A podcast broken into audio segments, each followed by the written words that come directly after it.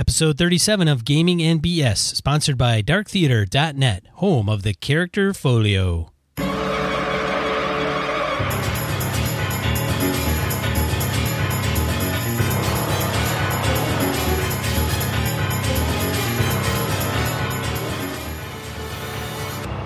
Welcome to Gaming and BS, a podcast where we talk about tabletop gaming, specifically RPGs. I am one of your co hosts, Sean. And I'm Brett. Welcome back, folks. All right, Brett. Uh, shall we go straight into the game hole? I think we should. That's where the cool stuff is. Update from the game hole. All right. Consider running some a uh, some D and D Adventurers League. So game hole, we do updates. Um, Gamehole Con is a local con here in Madison that's held November. Um, everybody should come. They're looking for D and D Adventurer League, Adventurers League DMs. This is from Thomas Valley. I know Tom. He's a good guy living in Florida. Coming up, he was up for Gary Con. Now he's coming up for Game Hole Con. He's a close personal friend of the Game Hole guys. If he's coming from Florida, there's no reason that Phil Vecchione Uh, can't make it from New York. That's what I'm saying. Phil was trying to. He was trying to squeeze a lot of it. I think. well, I can't Just kidding, Phil. I can't Give say I go to I can't say I go to New York for too many game cons. Eh, maybe I have to. I guess I don't know. I, uh, hey, if it if I get to hang out with the boys, I- it might be worth it. Anyway, We need more DMs. We've 13 confirmed DMs for the event, but that's not going to be enough unless you all like working like slaves. There's nothing wrong with that, of course. If you know someone who might like the wide and varied perks that come with being a DM for Adventurers League at this year's Gamehole Con, please send them my contact information. You'll need a DCI number. You can get them free at wizards.com. If you're D, if you DM for 14 hours, your registration is your registration fee is refunded. boom. Yes, you read that correctly. Rumored and unconfirmed. That's awesome. Tom's making all this stuff up as he goes. Rewards for DMing more than 14 hours. At 20. Well, I think this. I think the uh, any DMing for more than 14 hours, the rumors are unconfirmed, or what we're going through right now. I think this is all rumors and unconfirmed. If you're over 14 hours, Ah. that's how I'm taking it. Gotcha. 28 hours. Mention on the Gaming and BS podcast, pants optional. And I know Thomas made that up because he didn't run it by me first. I don't see how. I mean, pants. We never we never mandate pants. No. I think that's perfectly reasonable. But I didn't even know you were going to mention oh, you mean the first part? I thought, Yeah. I thought you were just talking about the pants. Yeah, part. no, Ah. no, no. The pants thing, uh, totally, yeah, no problem. Um, but I guess we're gonna mention you on the podcast if you if you do that. Well, I guess If you we get are. somebody, if you get somebody who's going to DM for over 14 hours, 14 plus, I'll be more than happy to raise a toast to that fool. I'm kidding. That's just awesome. I mean, if you get in there and you're going, yeah, hell yeah. Says at 36 hours, Chris Perkins looks across the room at you. You raise your eyebrow. He raises his eyebrow. You lean forward. He leans forward. You close your eyes and pucker. What is he talking about? He looks at you with a slightly offended and, shall we say, disgruntled look. You realize you completely misled the situation, misread the situation. I can't even read English. You both go about your lives. Wow. Tom, he's kind of, I don't So I think that, I think there's a possibility that after 36 hours of gaming, you, you're going to start to see things. Things might happen. Mm. Mild gaming in, invoked hallucinations are kicking in. You don't quite know what's going on. That's I, I could see that. I have. I could see that happening. he's just see, he's just for, like foreseeing what may happen, not Yes. Not that that's He's an not- award. No, he's not saying it's an award. He's saying this is the thing that could happen. Yeah, so you're going to become Push yourself that far. become delusional. Yes, it might. Gotcha. At 48 hours, Alex Kammer becomes your personal foot masseuse. One week limit. Oh, Wow. I might go in for 48 hours then. yeah, it doesn't could- say. I, could, I, could, I don't see that as being a, a dream sequence thing. That sounds like a promise. yeah, it doesn't say that you even have to be good. Yeah. Ah, total shitty GM for 48 hours, and you get Fuck, we could do that. Yeah. We could be shit GMs for 48 hours. hell yeah. All right, contact, contact, contact Tom Valley. I can't read again. Contact Tom Valley via email at mystery Wisconsin. That's all one word, mystery Wisconsin at gmail.com. He would love to hear from you and probably hook you up with some of the promises that he's not going to be able to keep. Hey, nothing wrong with that. Got to start somewhere. Jeez, that guy. I know how to market stuff. He's a typical sales guy. Promise you the world, can't deliver anything. Yeah, but at that game hole, man, anything goes. You never know. It could uh, happen. I suppose. Number the second one. Do you want to uh, get on that or what? Yeah, let, let me read this here. Okay, so just so folks are aware, badge registration for the Upper Midwest largest tabletop gaming convention is opening on Saturday, June 27th. So that is coming up. Uh, if you've not done so already, make sure you go to that Gamehole site and create an account ahead of time. It'll take um, make it'll make registration go a lot faster for you. Uh, in addition to the day badges, they've got full weekend badges. They'll be featuring their VIG badges. they've only got 125 of those available, and uh, those who hold a VIG badge this year will have a chance to review renew excuse me renew their VIG badge before 2016 before they're opened up to the general public for sale. So that's kind of cool. Basically, you get in now, you got an edge on anybody else next year. So that's pretty cool. Sweet. The next one is um, this is from the office of Mr. Greenwood, Ed Greenwood. um, so, quote, as some of you may already know, Mr. Greenwood has had to cancel many of his scheduled public appearances in 2015. Mrs. Greenwood, uh, his wife, uh, turned 80 this year, and unfortunately, her health is not as good as it used to be. So while Ed will still be able to attend some events, he does need to be back home in the evenings to take care of family. So no overnights for a while. This means that for the first time in decades, he will not be attending Gen Con, and we will have to cancel his planned trip to Madison, Wisconsin in November to attend Gamehole Con. That I thought bummer. So I reached out to Alex Kammer through the through his Facebook uh, Gamehole discussion. I'm like, dude, this sucks. I love seeing Ed there. It's just it's really cool. And Alex said, you know what? We're keeping him listed as a guest, as he's told me. This is Alex talking. He's told me he still wants to come. We'll see if anything changes over the next few months. Now, with the tail end of May here, November's a ways off. Health can improve. All sorts of situations and whatnot could change. Conditions could improve, and all that good stuff. So um, we're pulling for you, Ed. Hopefully, you can make it. Um, love to see you at Gamehole again, man. So hopefully, he'll make it there. All right, let's hit random encounter. Random encounter where we field email, emails, voicemails, social media, uh, iTunes reviews, smoke signals, um, sign language from our listeners. First one, Zave, a repeat offender. Yes.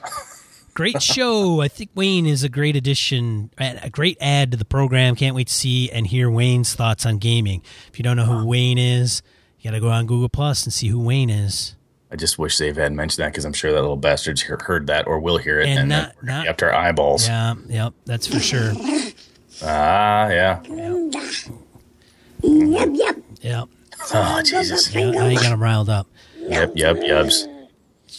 Easy. All right, so I have a number of dead game dead games. Merp.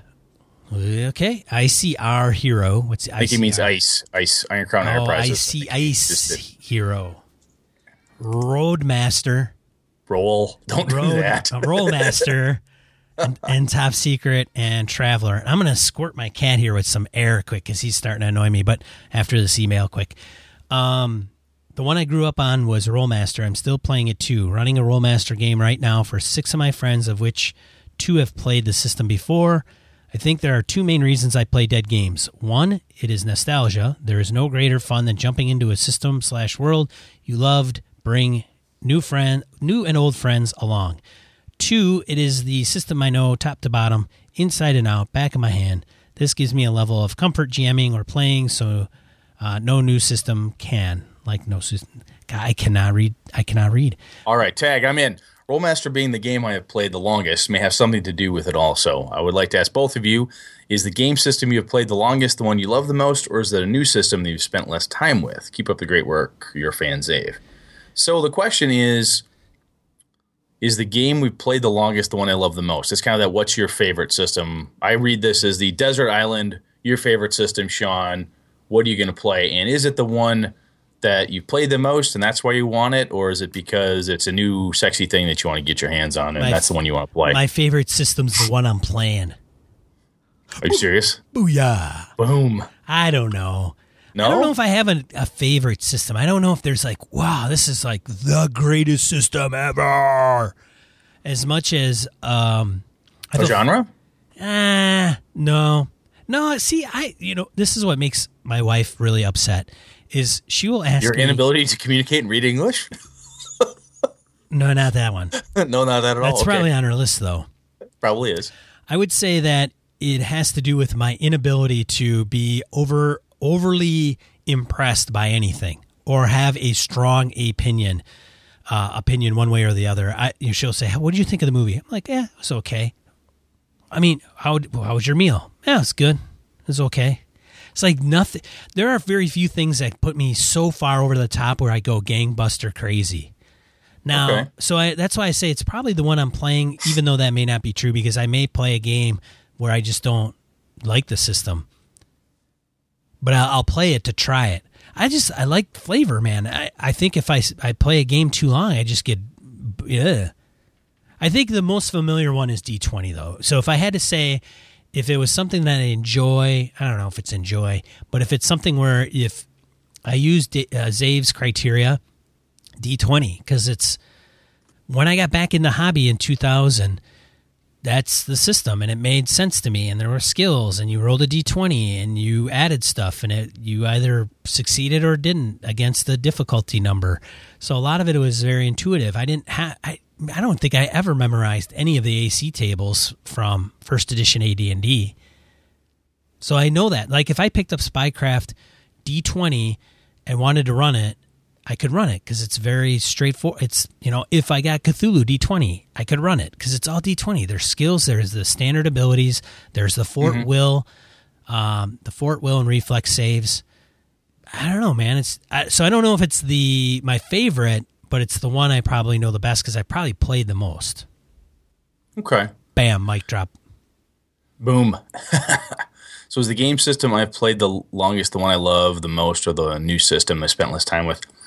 I for me it's a toss up between the um, the World of Darkness system because I still like it. I've used it for a lot of different things in a modern setting, and the D twenty, the D and D type of flavor. I really, really, my heart goes in the fantasy direction because I really think I can do, for me, whatever reason, mental hangup or per- perceived limitation or something. But I really love the fantasy genre, and to me, very few things capture that as well. Again, I think it's bec- partly because of, or probably very strongly, uh, nostalgia is the the D and D stuff, and I like the D twenty. The I'm really loving five E right now what I'm reading, but even 3.0 and that stuff, I really like that. I really like it a lot, and uh, I think that's the. I think that's the one I love the most. Really, is my D and D. Ba da ba ba ba. I know it's kind it. of. Yeah, it's cliche to be the guy. Oh yeah, I still like D and D after all these years, but yeah, well, fuck it, it's what I like. So All right, moving on. Thanks, Dave. Uh, Nathan. Oh, Nathan. I, I don't know how to prop. If I were to say your last name, I would say Panke. Pan, Panke? Panke. Pank? I don't know.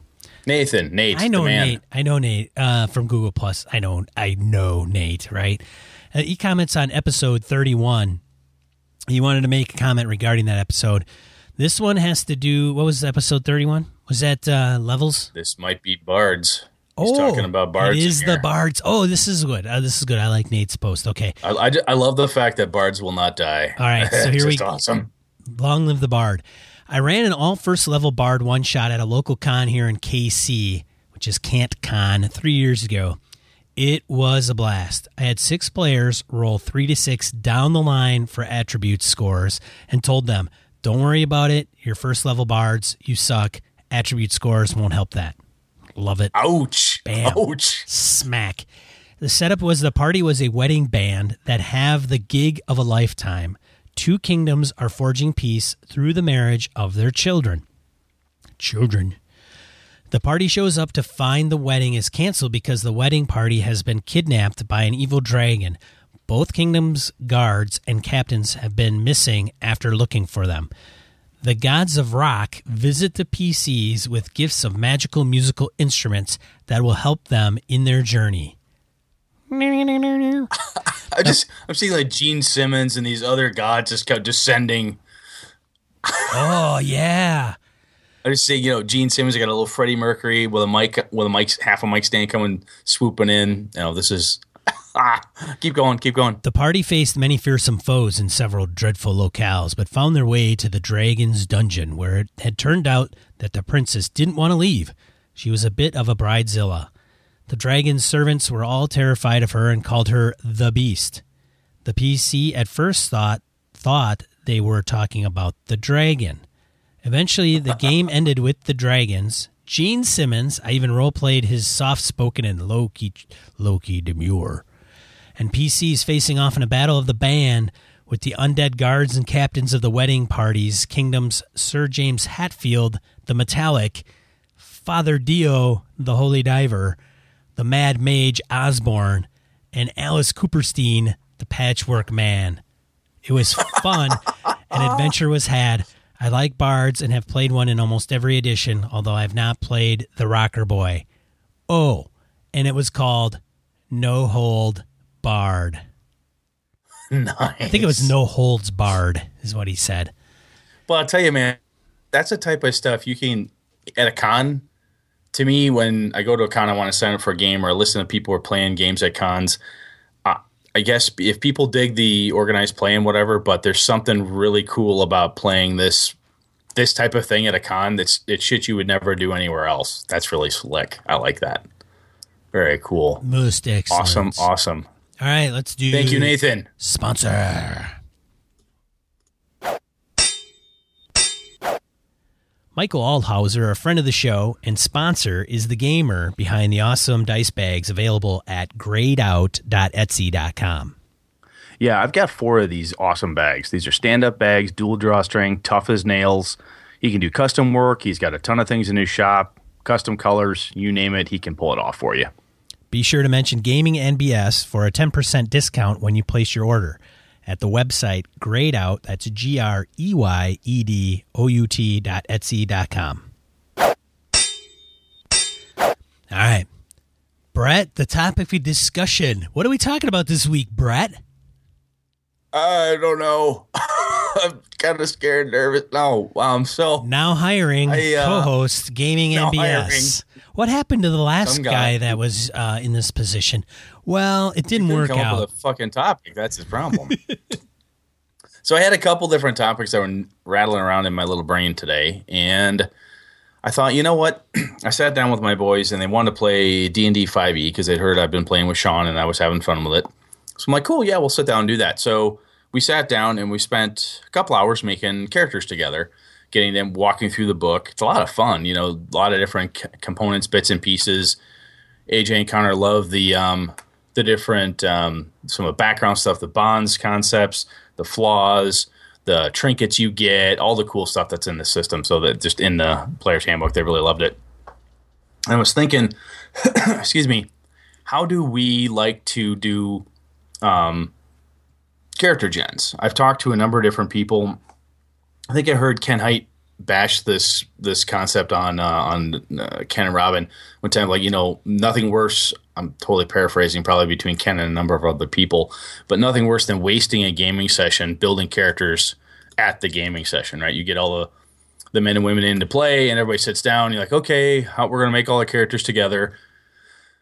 And I guess some people hate that, and I've done it both ways where I've had people build characters at the session where sit down with a brand new system. The first time I ran Gumshoe for my crew, I said we're going to build characters together. I gave them some background info and concepts that they could noodle on and come with, excuse me, background ideas and so forth ahead. But we actually spent the points and built it together um, so that everybody could. It was a new system. They could ask me the rules questions and all that stuff in mass, so I wouldn't have to repeat myself over and over again, and so that everybody could kind of you know bounce concepts and things back and forth. However, whenever we run a game system that we know pretty well, it comes down to you know the the group tends not to want to do that on site or you know waste quote unquote the first session to build characters. They'd rather kind of come in so they can hit the ground running. And I thought, you know, I uh, like I said, I've done it both ways over the over the many years I've been doing this, and I've I like I don't mind getting together and making my character in a room with the rest of the folks. It doesn't uh, strike me as a waste of time or a, or a blown session opportunity. So I thought, Sean, I was going to get your take on it and perhaps find out I'm wrong or continue to uh, show you how wrong you are, one of the two. So, Brett, I'd like to think that I'm a little bit more professional than that, and that I would not just go out of my way to tell you that you're wrong. I'd like to think you were too, but I've been around you long enough that I know you're not. Well, I mean, I do have a I, I do have um, how do you put it? Oh, a, a duty to our listeners to to call it like I see it. I don't want. I don't. I don't want our relationship to be just. Yeah, you and I think the same, and everything's yes. No, I totally agree with everything you say. And okay, it- moving on. yeah, I don't. I don't think that's fair. I don't want to live a facade, Brett. No, I get it. Our relationship should not be a facade. No, it is not. So, Sean, if I told you we're going to play 5e, um, whatever the world is, you got the world background, and I said, hey, we're going to get together at my place, we're going to make characters, or we're going to make characters on Roll20 together, we're going to spend the first session making characters as a group. What's your gut reaction to that? I'd say that's a damn dumb idea. uh, I, you know, I think it's um, no, I think it's fine. You know, you could. There's two ways to do it. You get everybody together and you make characters, or you don't. And I don't think there's a right or wrong answer. Uh, I have done both. Do you have a preference? I I wish I did. I my preference is so this is what I think is my preference is to get everybody together and make the characters and collaborate in character creation. But it never happens that way. As a matter of fact, even recently with Jim, uh, Kevin, and Austin, we I said make up sec- second set of characters because sometimes we get players that don't show up, and they they're like okay, and they kind of did their thing, and they're like, hey, wh- what are you gonna make? What are you gonna make? And that was pretty much the extent of it, but it wasn't where it was like, hey, I'm gonna make up this guy, and then that's cool. Um, how should we tie our relationship together, or how how are you, know should we or shouldn't we, and how should we? That conversation really doesn't happen, and I would say eight out of ten times that I run a game, and I say run a game, some mostly even when I play, that's the situation. Very few times is there a bonding of the characters, even during character creation, whether it is in person or not. See, that's the the to me the crux of it is well, eh, maybe it's not the crux of it, but one of the things I see is the crux of it, perhaps, is that what you just the thing you mentioned about the, the bonding of it is that when when I ran the game, um, excuse me, the Bookhounds of London, which is the um, the sub kind of a I shouldn't say sub, it's a setting piece for uh, Trail of Cthulhu. It was really helpful to go through and say, look, I need a bookstore owner, I needed this, I needed this to complete the team excuse me so having everybody take their proper proper role or not everybody making fighters and not everybody making the same type of sneak thief or whatever it is. And in that setting having you know 52 librarians gets to be a bit much. You'd you need one dude who owns a bookstore. Maybe somebody else could own a bookstore. You need somebody who's good at you know hobnobbing with um, the wealthy to to help get the books and so on in, in a bookhounds game but you you really do need to have people that fill certain niches which is at least the way i the way i set up the storyline and to me it's much the same as to go back to like a d&d perspective right you've got your core classes and to have a balanced party in some way Wait a you minute. need to make sure that people co- cover different pieces of it Wait a minute, wait a minute, wait a minute. Hold the phone, man. Here's did i just say here's balanced is that the problem yeah. here's what I'm gonna call bullshit. Do it Well, so here's the deal, man. You talk about balance and saying, and I, I get what you're saying. So it's not Hmm. an argument against what you're getting at. It's Brett doesn't do balance. He- no you- not necessarily no i don't but you're what, like, what "Bull- i'm saying is balance is bullshit. Like an encounter can be a lich, but it doesn't mean so. It doesn't have to be balanced. It doesn't have to be, adhere to a CR. But wait a minute, I got to have like this guy and that guy and this guy to have a well-rounded party. I leave it to you, listener. oh If you've listened to us for a while, and if you oh. haven't, go back a few. From keep listening till you find out where i'm wrong that's right. Start at one. start at one, and work your way forward and figure out what Sean's talking about, and then so tell me I'm totally out of my mind. you're out of your mind All right, Brett, I will I will turn it over to you to get you yourself out of this fucking quagmire. Oh first rule of holes when you find yourself in one stop digging but i'm not i'm gonna keep i got the pickaxe i'm going Yeah, man. So- True PM, go for it. exactly. Fuck, I'm I'm in deep, man. I gotta get out of here. I told him it's on time and on budget. What am I going to do now? I lied. I don't have enough resources. What am I gonna do? So, in so for the topic of the moment is building is building your characters. When the group wants to build characters, and I say, "Hey, look, here's the story. Here's the different types of roles." The group looks at that and says, "Well, you know what? To really get the most out of what Brett's laid out for us, it would be helpful to have one bookstore owner, one person who least grabs in this place, somebody who can handle hobnob with royalty, nobility, rich folks. We should probably have somebody who's kind of a skeevy underground um, thief, somebody who break in and do stuff. They see the they see the outline.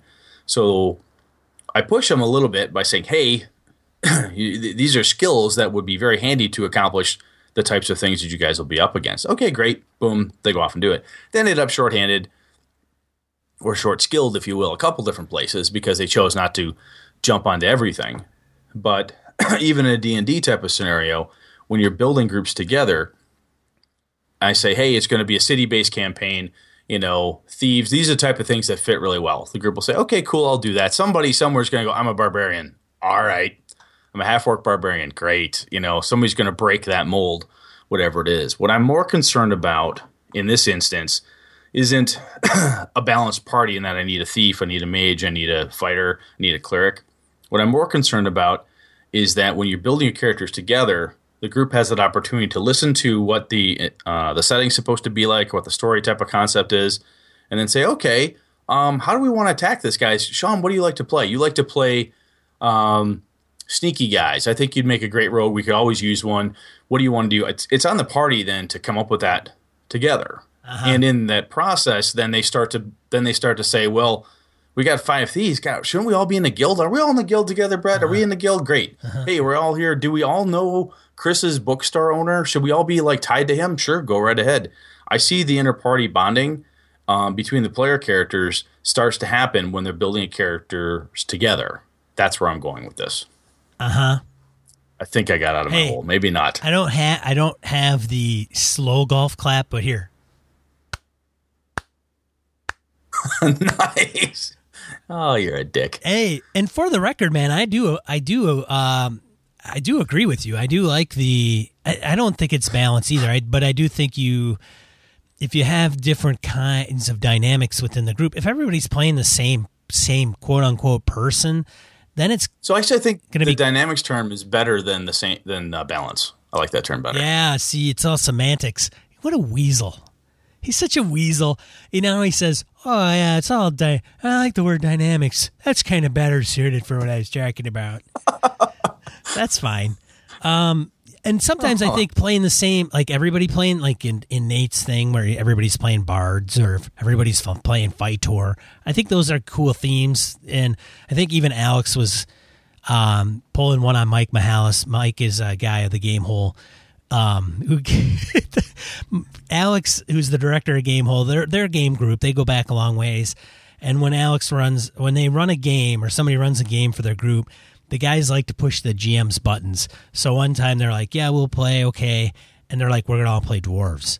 So it's you know then, and then they're gonna all make up silly names because the GM Mike doesn't like it when they make silly names. So they purposely go out of their way Oh, to make silly names. names. 'em a bit. Yeah, they ride them and razz them. But anyways, what I was getting at is, yeah, it's okay to run a game full of all the same thing, but also there's something to be said about the dynamics, right? Right, Brett? Dynamics. Absolutely, Not- dynamics. That's not- where it's at. not- it's a paradigm shift. It's like a paradigm shift. other other stupid business corporate shit talk Hey, I'm to coming touch. soon. Hey, touch base on this. We're going to circle back. Yeah. What we got to do is reach out to a few people. Reach you know, out. Kind of throw it against the wall, see what sticks. You know, we'll, we'll, we'll we can Then just so- got to brainstorm. Man. Sometimes we just got to. Yeah, brainstorm, circle back, touch base, and smash in the face. Exactly. So, if you're going to do something where they're all bards, right? Okay, uh, at a con, it's pre-gens, handing them out. Okay, I guess we're all fucking bards. I get this. If I wanted to run no holds barred Well, hold on. for Sean and a bunch of other folks, I got to tell you what's going on. Well, I do think that if you're running at a con, though, you're also more apt to make that balanced party, right? Unless you're going off on the theme, like like Nate Yeah, did, if- right? like Nate did. You, Yeah. If you're going theme based, then you got to head in that direction. So I guess like I my Bookhounds of London example, it's a theme based thing. It's the skeevy underground world of occult books and hard to find books and all that stuff in the 30s, trading back and forth in London. And in that world, there's dirty, underhanded stuff. People are breaking and entering. You know, uh, um, ancient mythological tomes are going for pennies on the dollar because of the financial issues. And of course, the mythos is in there. You got Cthulhu and crazy ass shit going down. But because of that, sticking to the theme, it's helpful. Then people say, "Hey, I'm. You shouldn't play a barbarian. You shouldn't play, you know, the X whatever super ninja killer man in this type of setting, whatever that might happen to be." And when you're playing, when you're making your character in a group together in the same room, the group has that opportunity to say, "What? What are you fucking super ninja lightning man killer dude? What's going on with that? Oh, Why yeah. are you doing that? That There's- doesn't fit." there's always- peer, peer pressure. There's always that guy. And I say I say that guy because it could be a woman, but I'm just saying it's that guy because that's the phrase. Don't be that guy. yeah. I'm gonna build a ninja. Wow, hold on, dude. She And gonna I do run? get- yeah, I, I was Go going to say, I do get why people don't want to make the characters together at the session because secrets. if you, yeah, well, not only secrets, but if you travel the distance or you just get there and you're like, really, we finally have a chance to show up to game and you want us to spend our time rolling up stats or buying points and can't we just do this online? Can't we just have talked about this over email? Can't we just do?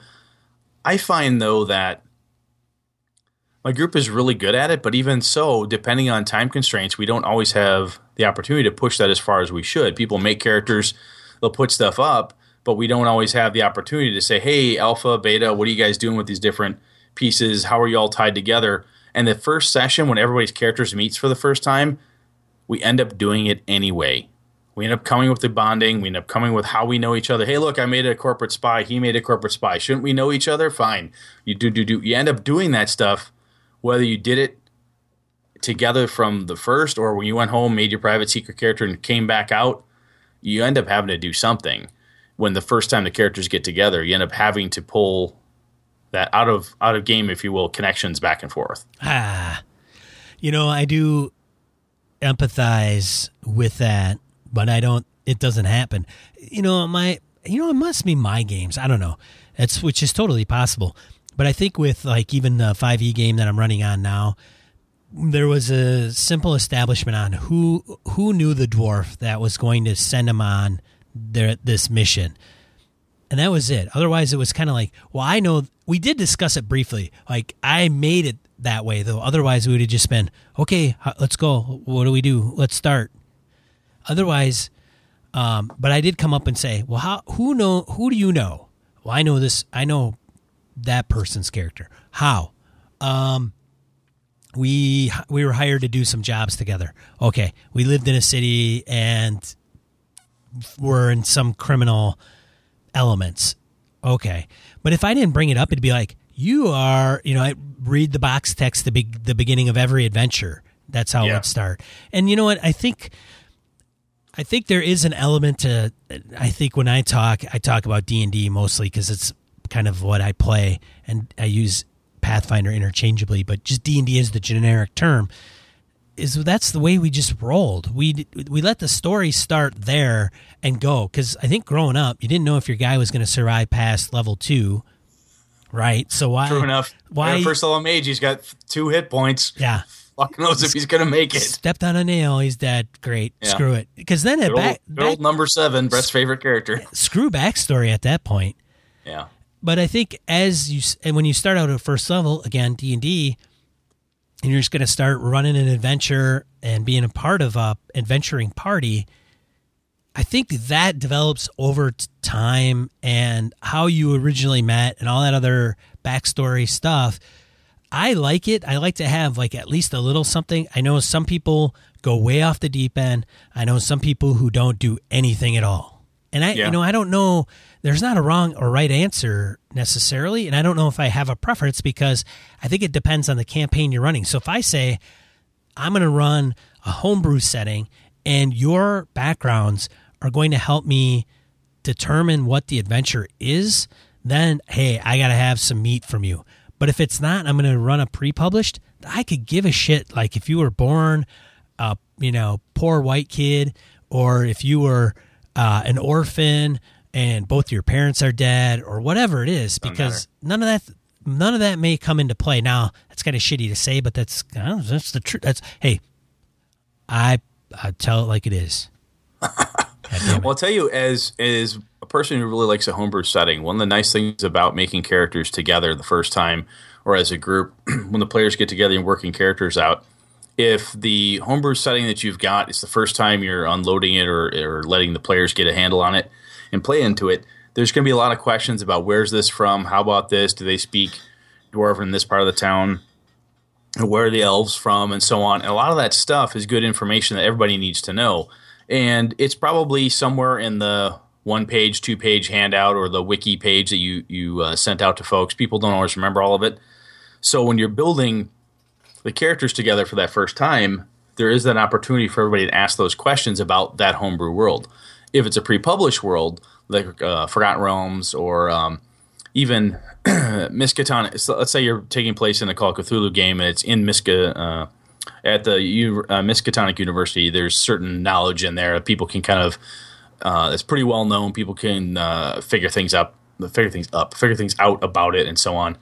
But if you're playing something that you've made up, that's your brand new homebrew, it gets easier and easier to make characters that fit the setting, that have enough setting background and information once you've played in it for a while. But especially that first time you play the homebrew, it's helpful to me anyway to have the players make the characters with me in the room so I can answer all those player those character generation questions that are probably um, if, if, Sean hasn't asked it yet, he was going to ask it in about two minutes, but thankfully, you know, Alpha brought it up first, type of thing. So I find I find there's a lot of benefit in that. Well, I wholly wholly agree that there is tons of benefit to it. Um, I just think that some of the, well, yeah, I just if think, you don't. Oh, sorry. Go go. I was go, just going to say some some just want to get down and and started, and I think they don't. They equate starting with, all right, you you find yourself on a you know well traveled road south of Neverwinter. You are you know that the the weather is the weather is great and shines upon your face. As you adventure, you'll see a monument to your right side. This is what you've been waiting for. You know, I think that they just want to get not everybody, mind you, but I think some just just kind of go right up five guys and let's go there's something cool about that, right? We're like, look, here, we're here to game, and let's okay, everybody bring a character that's first level D and D. Let's go. Or hey, it's a 150 point GURPS game. Make your dudes. We're off and running. There's something really cool about that. However, if you do want the backstory, excuse me, I guess my argument is that even if, in my experiences anyway, even if I send everyone off to make their characters on their own, they come back in and everyone meets for the first time. Sean, who's your guy? What does he look like? He's five feet tall. He does this, this, and this. Oh, really? Shit, I think I know him. And there's that time that I'm going to quote unquote waste in the first. We're here to game session. We built all the characters. You don't have to worry about it. I'm going to spend that time anyway drawing some of those interparty connections because somebody didn't have a chance to email the other guy. So and so she wasn't able to, you know, get on the Google Plus community. She just, you know, was working extra hours and just finally made it to the game, just whipped up her character or whatever it is. And you're going to spend to get that bonding perspective, even if you're using something like Dungeon World where you've got bonds, you've got ways to to speed that up, it's still going to happen the first time your characters meet or the first time they get together or whatever it is. Unless you're going into a very very old school. You know, you all met, you've all met in a bar, you've adventured for a while, or whatever it is, and you're out here in the in the sands, and you're lost. Your caravan was lost. All your camels are dead, and here's a pyramid.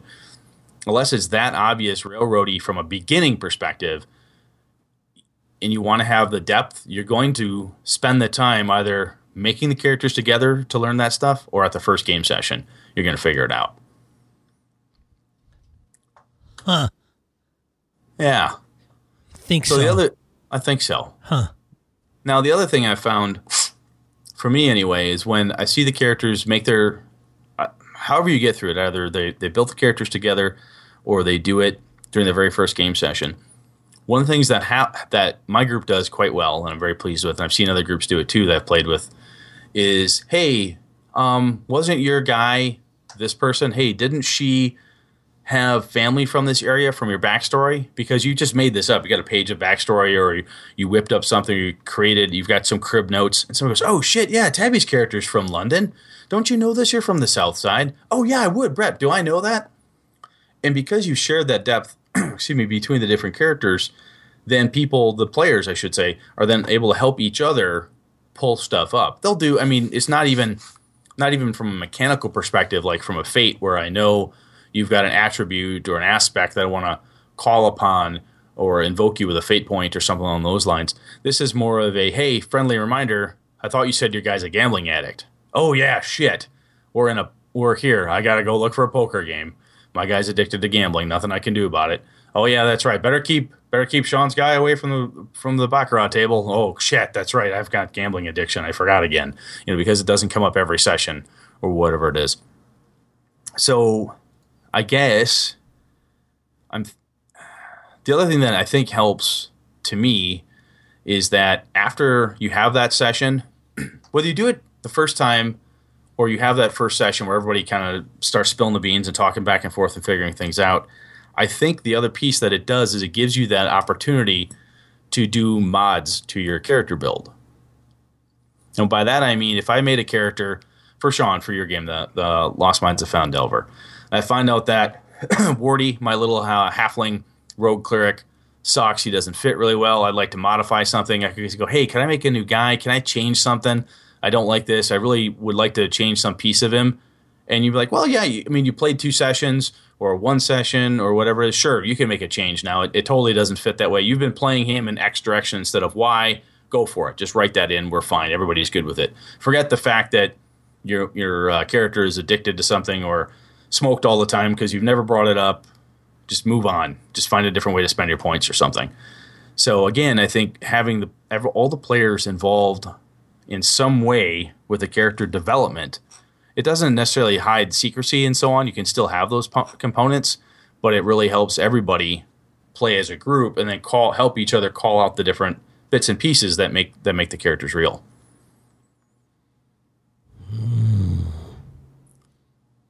Sean either disagrees or doesn't care. Yeah. No, eh, no, that's fine. I get it. I totally get it. I now uh, if yeah, go ahead. I was going to say for Roll20 though or any online thing, would you want to get everybody together and make characters over a Google Hangout? Do you think that would be something that you coulda, woulda, shoulda, or don't seem to care about? Well, they made characters. Um, these second, these this round of second guys um, group. They made they made while we were on roll twenty. Um, I would I would like everybody to be connected and and making that happen and doing it in the first go around.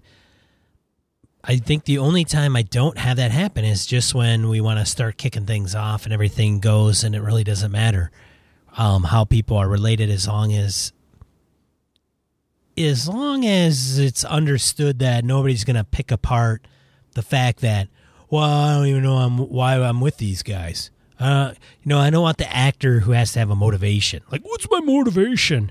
Well, dude, it's because you are adventuring and you're in a game and you're not going to piss me off. That's your motivation. Damn it. So, so to that point, we're making five E characters tonight. Yeah, Connor agent. Connor agent. So did you send them into different rooms? I did. I made them. One of them. I went downstairs. I said, "Dude, you get the fuck out of here. You know, don't don't talk to your brother. God damn it."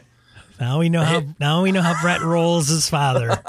no, sweet. Hey, no, I have great respect for that man. Bring back exactly. Call like you see it. Bring back the sixties. Yeah. Yeah. Daddy, anyway. know, Daddy knows best. The word goes to not him. So anyway, back to the back to the reality. My son Connor makes his rogue, so he's this really cool guy, great great dude, a lot of fun, little halfling thief, gonna be fun. Kind of thinking he wants to be an assassin later on. I'm like, okay, cool, we can work with that. And he's super sneaky, and AJ makes his elf, his high elf. And He decides he distrusts dwarves, and he goes through. He's got this ten minute backstory talk, and it's really cool. And Connor says something like, "Well, you know, I, I mean, I, I might steal from the party because I'm a thief." And AJ looks at him and goes, "I'll kill you." and and Connor's like, "Whoa, no, you can't do this." I said, "Dude, if you steal from the party, you're going to get booted out." Well, why? I said, "Because this is not how we've talked about this. Hey, is man, not what we want to do." Let it roll, dude. you let, uh, can. let it However, roll. So where I'm getting at though is that if you're that guy who wants to make, you know, the ultimate loner, thief, assassin, chaotic evil, son of a bitch, and you're making it in front of the group, and you're like, well, I, I'm I'm this way, and I might be a horribly evil person that does terrible things, and the group should be able to look at you during character and go, no, he's not coming. There is an opportunity where players then have a chance to look at the other player who's quote unquote that guy, as we've said, tell he or she, no, that character's not allowed. Well, can, there's there's a peer pressure thing that can be done to help correct, in my opinion, some of that stuff. we, we do that in the meta. We- I- Okay. I, think no, well, it's not okay. I think everybody does. You're you're doing it in the meta, right? You're not. Oh yeah, absolutely, Yeah, yeah. you're not. You're not typically going to sit down, make up peop, make up a group, and then be that that guy, and then you start the adventure, and then as things progress, you're like, oh, I'm stealing. Hey, I'm going to steal this guy's boots. Hey, I'm going to steal this guy's gold.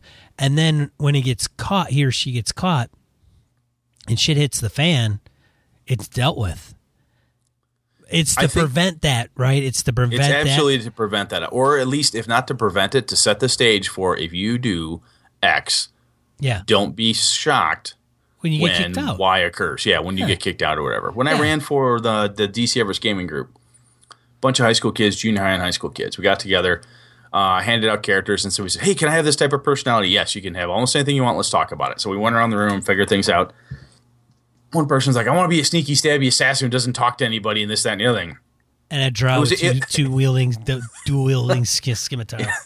Yeah, and it's a and it was a young girl playing it, and she really liked this type of mercenary murder hobo type character. I looked at her and I said, "It's not going to work." She said, "What do you mean?" I said, "Look at what we have." Oh, she had this, this, this, and this. I said, "You can be a thief." I said, "But remember, if you do what you're talking about to this party, the paladin." He looks across her and waves at her. He's like, "Yeah, I'll have to kill you." I'm like, "I don't think you want to do that. There's no one else in the group You won't have to to, support you." kill her, man. He's got to bring her to justice. Stand Or- or- trial. yeah, or that. Yeah. But the point the point was is she went, Oh, yeah, I guess. But I really like that type of thing. So then as a group, Shit. we all worked with her and said, Well, how about you be this type of thief or this type of person and you're doing this type of assassination? You know, we it, it's meta weirdness that you can only do at a gaming table, but we tweaked it so that she could still be kind of a badass motherfucker, but not have to be the badass motherfucker that went after her own party. Right? I, I said there'll be plenty of opportunities for you to be this badass person to go and hack and slash and kill and stab and sneak in the dark and murder the hell out of people, but don't do your own party. Oh, okay, I can do that. So again, the character generation in the background happening that first session really helped them as a group set that expectation back and forth. And if somebody says, "No, I really want to do that," and I'll cope with it. If the paladin's, uh, if the party's paladin wants to take me to justice, or the cleric wants to bash my head in with the, you know, the Cuthbert cleric can't take take my shit anymore. Okay, I'll just deal with that. Well, yeah. And that, you know, here's the problem with that, though. It always ends up with pissed off players.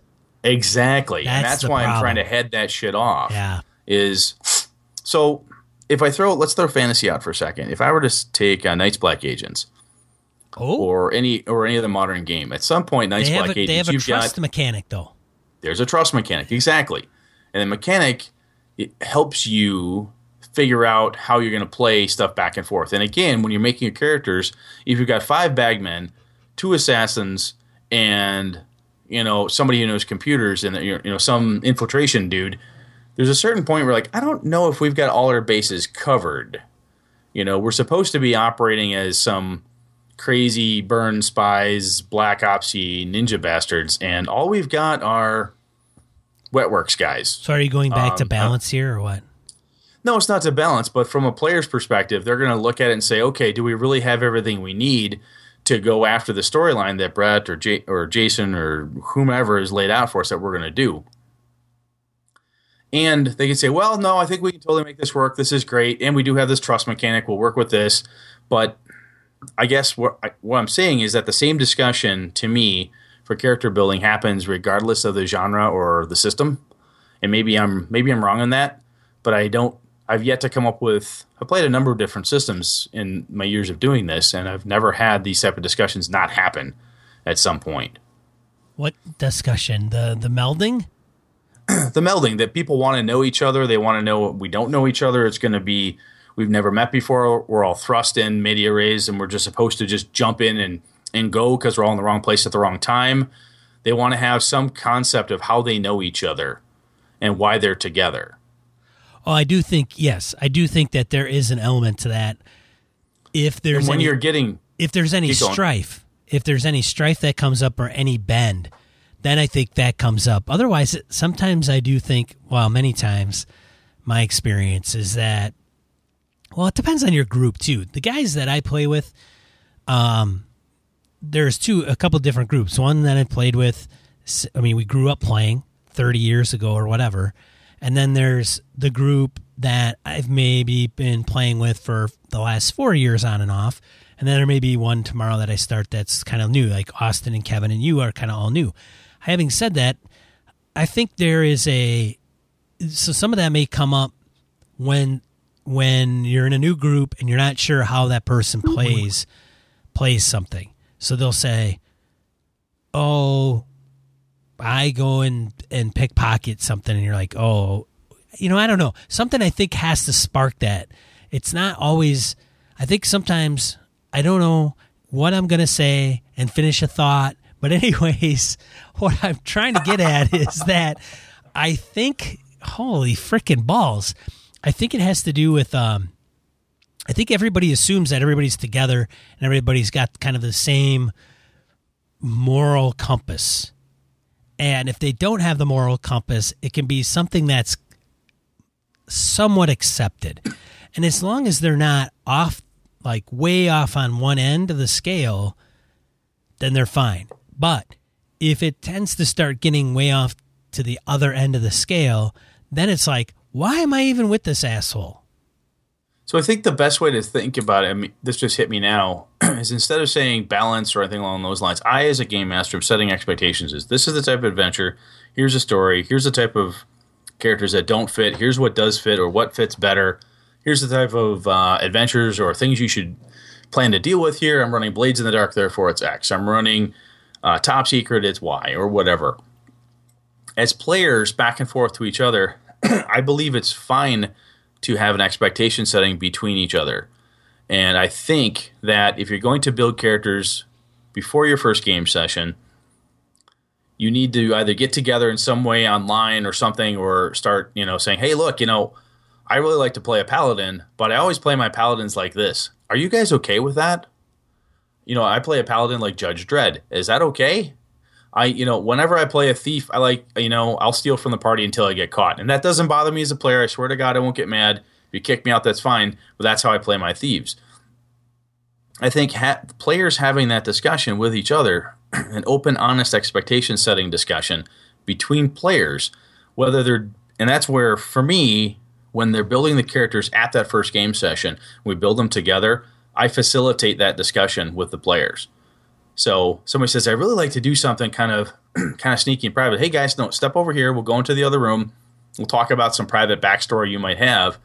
But just so you know, um, this is kind of you know what do I want to say. If you want to play a Chaotic Evil character, well, you know, so far, just remember, Sean, you know, this guy's lawful good, this person's neutral good, this person is um, you know, lawful neutral, whatever, if you're lose, using that type of thing. Or, hey, you know, you're the only person who's playing um, a, badass ninja boxer assassin man, and everybody else are librarians. I'm just saying, based on where the whole party's going and what the storyline and all the other expectations are, I don't know if you'll fit. So I think having the players work with each other and balance their own expectations across. I know, Sean, uh, when I was playing with you, the only person I didn't know in your group was uh, Jim. So I know Kevin and I know Austin. I've got a pretty good idea how they play. I've run for them for a number of years now. I get it. I know I could fit in with them. If it was a totally new group, I would have said, "Hey guys, I want to play this type of character. Um, is that okay? Does that fit?"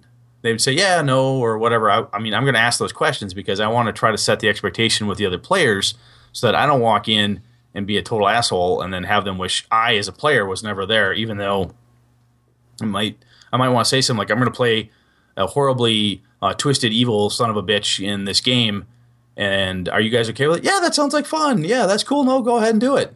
And then we're together. I'm good. We've set expectations. I'm fine. Granted, there I could still end up being an ass, and then we could still have bad blood on a on a human player to player level. Right. But at least you start the discussion and talk it out. Yeah, I get. Yeah. I, I ranted there. I'm sorry. Yeah. No, I'm, I'm with you. I'm totally with you. Hey, let's let's kill that horse. I think we should. I think All I- right.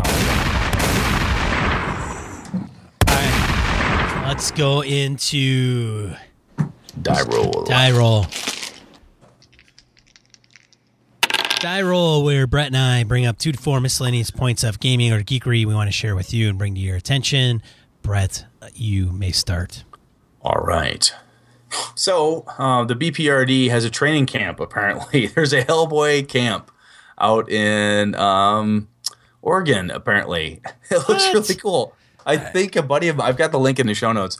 I think a buddy of uh, mine and Lenny's and Kevin's is out there. I, th- I think his kids went or were going to go at some point. So if you're out in the Oregon area, that looks pretty freaking cool. Take a look at the show notes and uh, see what you think about that. It's probably a secret survival camp. Like you start out going, "Oh, it's kind of cool, man, Hellboy camp," and then you're slowly morphed into a cult of survivalists.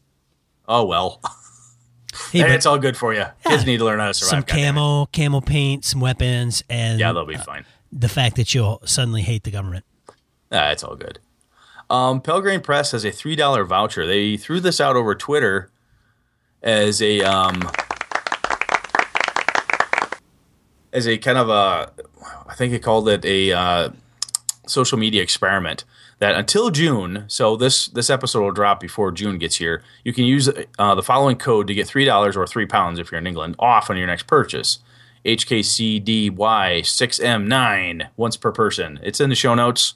Um, if you haven't seen it yet, I actually put a link out in the um, our Google Plus community that's out there. So if you're looking to buy something, three bucks is three bucks, man. Do it. I wonder if I That's can. cool. I wonder if it's like if I should buy it in pounds because you get more money off. Ooh, not a bad idea. It's probably more expensive in pounds though. It probably Dirty is. bastards, screwing with me economically. Blast the British.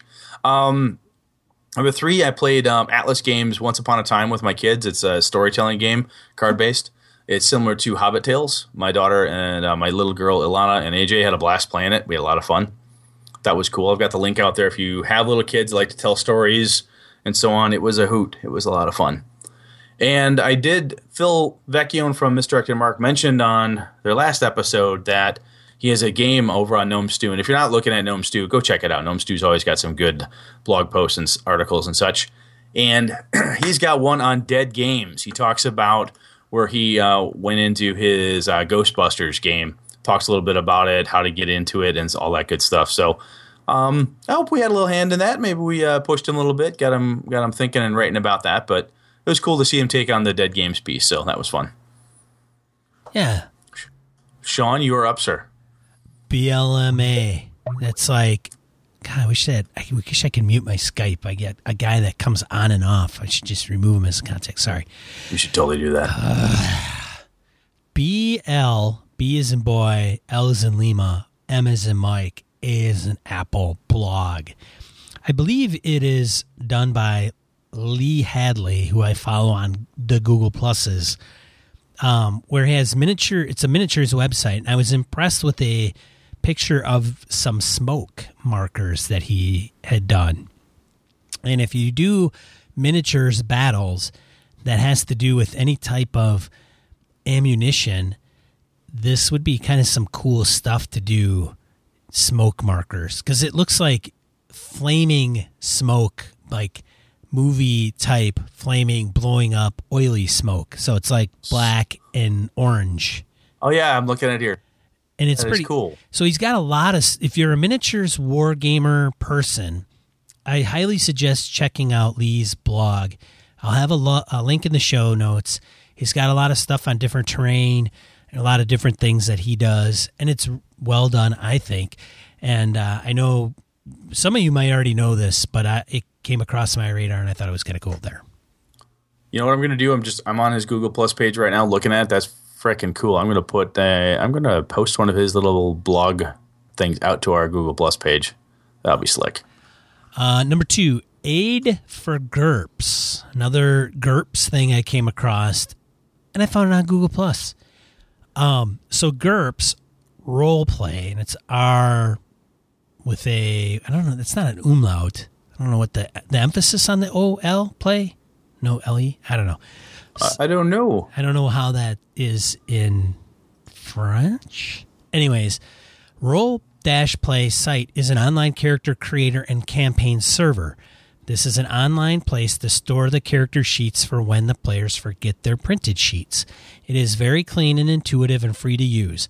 The most recent updates were a while ago, but it appears that is because there hasn't been the need for updates lately. If you're a GURPS player or GM, please check this site out. It's quite nice. So I have a link to the blog that actually I came across that pointed me to the end tool uh, because the end tool's web page is not it talks about how it's like hey we've put this feature in there and you got to create a character or create a, an account so it doesn't really say like hey this is this and it's really awesome and you should log in and this is the features so the blog kind of did that and then you go to the link where the actual tool is so if you're playing GURPS it's a great resource you may again if you're a GURPS player you may already know this if not check it out Cool. Number three, Fury Road or Furry Road. Nice. I think I should make a RPG called Fur Mad. I call it Mad Minimum. Furry, Mad minimum furry road. Furry Road. Hey, if you've checked out Fury Road, Mad Max Fury Road, and it's got you pumped up, check out Atomic Highway, which is free RPG. Are you serious? I said it's free, and it was a 2010 ENnie nominee. God so damn. I went and downloaded it while Brett was talking about all his other crap in the topic section. Oh, I'm just so kidding. bored with me. Fuck that. I'm getting a real game. I'm kidding. Nice. No, really, I did. But uh, no, seriously though, it's it's so it's some people talk about Apocalypse World, but I've seen people like check out that game and they're like, dude, if you're Mad Max, this is the game to play. Atomic Highway 2010. Not that Apocalypse World is not good, but I think this one would fit the genre just a little bit better. Or it's just an option for you should you wonder if it's Apocalypse World or Atomic Highway. And they're Atomic Highway is the V6 engine, so a little Yeah. bit different. Cool. yeah. Nice. Yeah, check it out, man. It's not going to cost you anything. I'm gonna have to grab a copy. It's free. I love me some free stuff. Right. So, if you have found this episode as crazy as any of the other episodes, and you think that other people should endure our craziness, please head over to iTunes and leave us a review. As a matter of fact, you don't even have to type up anything. Just click a few stars, or one star, or two stars, or three stars, or whatever stars, and then that's it. That's all you have to do. It helps us get added exposure, and people will find us on iTunes. Absolutely. If you want to comment on this episode, it'll be at gamingnbs.com forward slash 037. Otherwise, I am one of your hosts, Sean. And I am Brett. Good night. Good game and all.